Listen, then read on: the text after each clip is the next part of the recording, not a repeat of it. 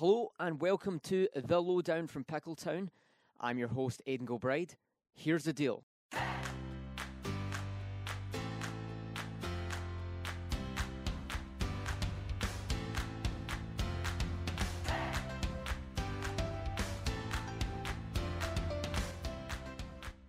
We are here with head coach of the women's soccer team, Coach Sharif Saber. Thank you very much for joining us uh, this morning.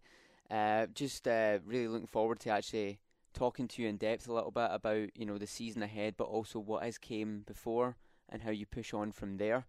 Um, so looking at, you know, kind of the last couple of years, um, when you look at the differences in the teams, you came in uh, to a program uh, that was maybe lacking a little bit of ambition. It came in, as you came in, you saw like the kind of the cement, the kind of building blocks of what you were trying to do.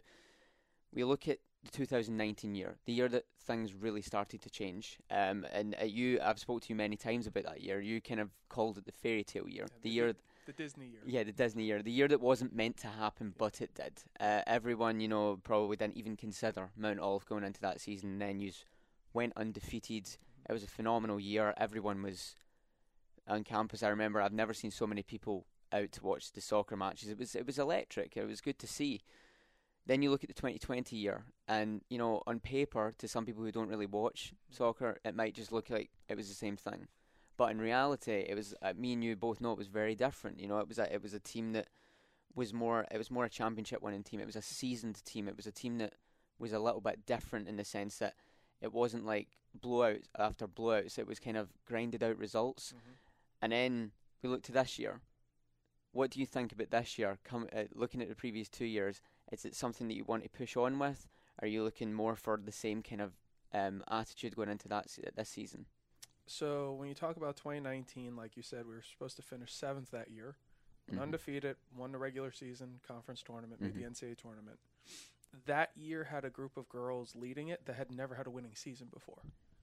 So when they got to the playoffs for the first time and they're hosting at Mount Olive, there's no way they were going to lose. Mm-hmm. They had that warrior mentality of there's no way we're going to let this slip away because this might be the only chance we get. For twenty twenty, th- like you said, that was completely different.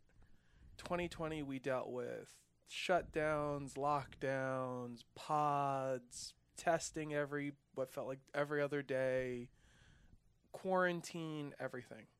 And when it came to the actual season in the spring, we had to deal with that. We had to deal with the fact that we were projected to be in the, you know, contention for the championship. We had to deal with the fact that we brought in some new players. Mm-hmm. And we had to deal with the, the mental and physical sides of COVID. Mm-hmm. You know, you had players that weren't as fit. Mm-hmm. You had players who went through a lot mentally. Their families went through a lot. So like you said, it that turned into a grind, which made it special in a completely different way. Yeah, because there was, there were several times last season, and, I, you know, I hope you don't mind me saying, we, we've spoke about it a couple of times, but it, it, it's debatable that there was many games where Mount Olive weren't the better team, yes. But they they managed to find a way, and that's the, that's the mark of the great teams, not just in college football, but in world football, teams that don't necessarily always have to be at one hundred percent, they just need to get the job done. And and that's what I felt with uh, in the twenty twenty season. The twenty nineteen season, I enjoyed watching the mm-hmm. women play every single game. It was exciting to watch. There was some games la- last year where it was just frustrating for us up in the press box, and I'm sure it was frustrating for you down on the sideline. There were games in the spring where if I wasn't the coach, I wouldn't have hung around. They were grind 'em out, bully ball at times. Exactly. But the, the thing that we took away from it was it exposed our character, and like mm-hmm. you said, it exposed the championship character. Mm-hmm. The girls found a way no matter what to win the game. Yeah. Even when things weren't there, when we were missing starters, when when the other teams were playing their best game ever because it's Mount Olive, they found a way. And that was the really enjoyable part when you look back at it, was how they responded. Yeah. So it was an interesting thing. You, you, you brought up playing in the spring. Now, very unusual. Obviously, I speak as an athlete who unfortunately has to basically compete every single season, which is which is extremely fun, by the way. You're going to be okay. That looked traumatized. Yeah, I, I'm traumatized because I know I've got another full year ahead of me. Okay. Uh, but just uh, looking at how how was it like having to adjust to that? How was it having to basically train throughout a full fall and knowing that, okay, we're going to have to play in the spring, which is very unusual, but then not only that, knowing you had to play in that spring, but you had to come back after the summer and play in fall. What? How does that? Do, does the approach change for that for you? We basically had to flip our seasons. Mm-hmm. So fall became spring, spring became fall, and then we had two falls. And that was the hard part. The the thing you're seeing across the country right now, though, is teams and conferences that played in the spring had athletes pick up injuries that they're still recovering from. Because, again, we're used to having that nine mm-hmm. months in between. Yeah. So now, like us, we're a little beat up. Teams in the conference are a little beat up.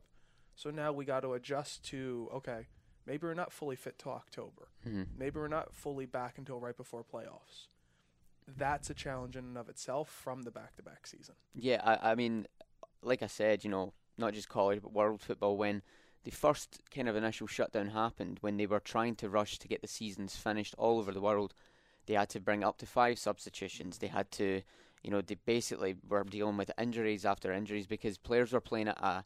Because basically body is, is a clock. It's used to playing and working at different points in the season. And it was all out of balance. So, you know, that was very... I just was interested to see what... how it was for you guys. Um, well, and, and you hear it all the time at the professional ranks and at the college mm-hmm. ranks. You, you know there's fitness and there's match fitness. Mm-hmm. You know, you can be fit, but then you have to actually be in the game dealing with the physicality, the mental stress, everything, which is a completely different level. Mm-hmm. So we're just going to uh, turn topic a little bit now.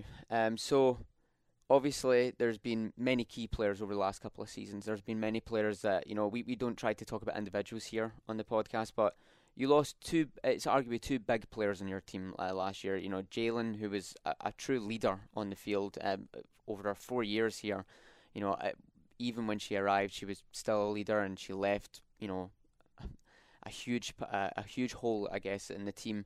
And then obviously Sarah, who was the, as I would say, the talisman, the one who was the creative one, the one that would, when they got on the ball, you were excited, you were wondering what she, what's she going to do with it. So when there's players like that that, that leave, how do you, as the coach, how, how do you try and fill that void, and what do you expect from your team in terms of people stepping up? So first, you can't replace a Jaylen or a Sarah. No. You can't. They're they're unique not only to this division, but they're unique at any division. Jay has. We would always joke for f- three years. I had Jay. She was the master of scoring the ugly goal. She was always in the right spot at the right time in a clutch moment. Sarah was the one that always would make the pass or the pass before the pass. She was, like you said, the talisman. She was the one that would unlock back lines when they were sitting deep. You have to change. Mm. It's not necessarily about other players stepping up and filling mm. their role. It's about we as a collective mm. changing how we approach the match. You know, before with Sarah and Jay, we could play actually more defensive. We could be more solid in the back. We could keep numbers behind the ball, knowing that they could unlock a team and win one nil, two nil. Now we have to open up more. Mm. We have to get more numbers forward, which is going to be more yeah. exciting for people to watch. Mm-hmm. It's not more exciting for me because that means there's more transition goals and opportunities. Okay. So with that being said, just we'll piggyback off that. So when it came to this recruiting class, the, the what what were you looking to strengthen? What what areas of the field were you looking to improve, and what areas of the field um, do you think that you potentially could still improve on? So with any class, mm. we look to strengthen every area of the field. Okay. Uh, a key part of our program is competition. Mm. I'm a big believer that if you don't have competition for every spot, mm. you can't have full development. You know, if you looked over the last two years, we have had more girls have one, two, three starts than most programs. Most programs start fourteen girls regularly, fifteen. Last year in COVID, I believe we had eighteen or nineteen start, maybe twenty. Mm. It's competition. Yeah, that's depth. That's depth. It's it's knowing that if I'm not improving today, that I have to then improve tomorrow because somebody's going to come take my spot. So with the twenty twenty-one class, the twenty twenty-two class that's almost finished, it's just a matter of building that depth, making sure every position always has competition. So with that, when you look at your previous teams and also the team that you – obviously you have started the season, where do you think is the biggest area that you've improved things? We now have wide players that can attack. We can attack. The last two years – Jay was a central player. Mm-hmm. Sarah's a central player. Jasmine Pinter, tournament M V P, central player. we've always basically just jammed the ball down the middle. Yeah, as it was you very know. compact in the middle. Very compact. Usually played a four four two diamond, mm-hmm. flood it, and then we'd have Emily Sanders get high and wide and mm. play a ball in. This year we have players that can actually open up the pitch. We have midfielders that now they're able to get into half space more, wide space. There's more interchange. It's a lot more fluid. It's more enjoyable for a neutral to watch. Mm. Again, more stressful for me at times. But you saw it over the the last match at Newberry. Newberry, the last two years, we haven't scored a goal. There, we were able to go and get three because we were able to open up the field and attack different spaces all at mm-hmm. the same time. Yeah, so um, with that being said, coming into this season, you know, two seasons back-to-back wins, obviously. Um, we did have, as we said, the kind of COVID season. We are still dealing with it, um, but everyone will always remember last year as the COVID season, doesn't matter what programme you were. So coming into this season, um, do things change for you as a coach, or does the level of expectation remain the same for the, the girls? The expectations as far as performance have not changed at all, mm. but, and we've talked about this as a program and more in depth, mm. we're re-emphasizing certain things off the field. You know, once you get to the mountain twice, the conversation becomes, what now? It's like, okay, we've won it twice in a row. Where's yeah. the motivation? What's the goal? Yeah. So this year, it's no longer about the goal. We're going from results orient, results oriented to process oriented. It's going to be about the journey. Can we get better today? Can we bring the team closer together? Can we improve our chemistry? Can we do little things around campus to help improve the the campus spirit as well? Because like you said, COVID, we're not done with COVID. No. So can we make sure that we're doing the best we can as people? Can we d- make sure we're doing the best as students and the best as athletes? Mm. That's a, an interesting point you're talking about, school spirit, because the last couple of years, you know, there are several teams, like, and there's no disrespect to any other program. Every other program is supported here.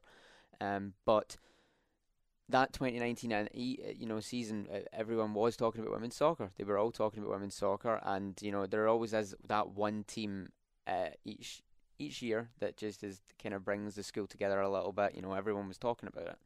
So with regards to kind of spirit on the team, the chemistry, the kind of bond, um, how important is that to you between the players? It's the most important thing. If you have talent but no love for one another, you're not going to sacrifice for each other. You're going to find excuses. You're not going to hold each other accountable. All those intangibles that coaches always talk about, programs talk about, they're not there unless you feel that you you actually love one another and you feel comfortable to speak up and be valued. Yeah. So we're coming into this conference season. Uh, you've you've played a couple of games. Um, the conference across all programs, I've brought. I'll probably bring it up in every single podcast. Um, it's strengthened. Yes. What are your feelings on that, and how do you approach that? Bringing two state schools like Francis Marion and U N C P in, North Greenville strengthened, Belmont Abbey will always be there. Callie's doing a great job with Lees McRae, Fernando with Chawan, Nate with Emmanuel. I can keep going down mm. the list. It's going to be deep. Mm. You know, before when I got here in the Conference Carolinas, it was a two-horse race. Mm-hmm. It was Limestone and Belmont Abbey and then everybody else, with no disrespect to those programs. No. Now you legitimately look at the top six or seven. When you go into playoffs, it's going, okay, who's actually going to win this? Yeah. You know, everybody forgets we were the third seed last year mm-hmm. in that COVID season. Yeah. So yeah, we came with two uh, straight conference championships, but we technically finished third. If we can do it, I guarantee you other teams in this mm. conference can. Yeah. So obviously, I did bring up opening games. Uh, you. Have un- uh, you are undefeated currently um, before going into that conference season. Um, are you happy with what you've seen so far? Is there areas you're thinking, okay, needs a little bit of work? Um, and also, is there positives to take from those games? Massive positives. We, like we talked about earlier, we're mm-hmm. transitioning our, our on-the-field identity. Yeah. And that is hard sometimes, especially for returners who have won two championships playing a certain way. So what I'm really happy about is watching our freshmen grow, watching our returners adapt, making sure that that we are moving forward with our new philosophy. So overall, I love the team chemistry of this group. They work really hard. They get along. I think they get along too well in some respects. They're they're constantly united up against everything. But it's it's going to be a really fun year, Aidan. I don't know where it's going to end, mm-hmm. but this year is starting to feel a little bit like nineteen, and I don't want to put that out in the okay. universe too early, but it's starting to feel that way. Yeah, early days. Yes, but it's it's a fun group. That's good. Well, it's it's, it's absolutely fantastic to hear, uh, Sharif. Um, I can only wish the best for you and the girls going forward in this season. Uh, we'll obviously meet again halfway through the season. We can see how things have maybe changed, or if, you know, yeah, that anything. question might get a different answer. That question, yeah. um, but uh, thank you very much for joining us uh, on the podcast this morning. It's been a pleasure talking to you and good getting an insight off of you. Uh, thank you very much. Thank you, sir. This has been The Lowdown from Pickle Town. We'd just like to give special thanks to the University of Mount Olive's Music Department. Thank you very much for listening. We'll see you next time.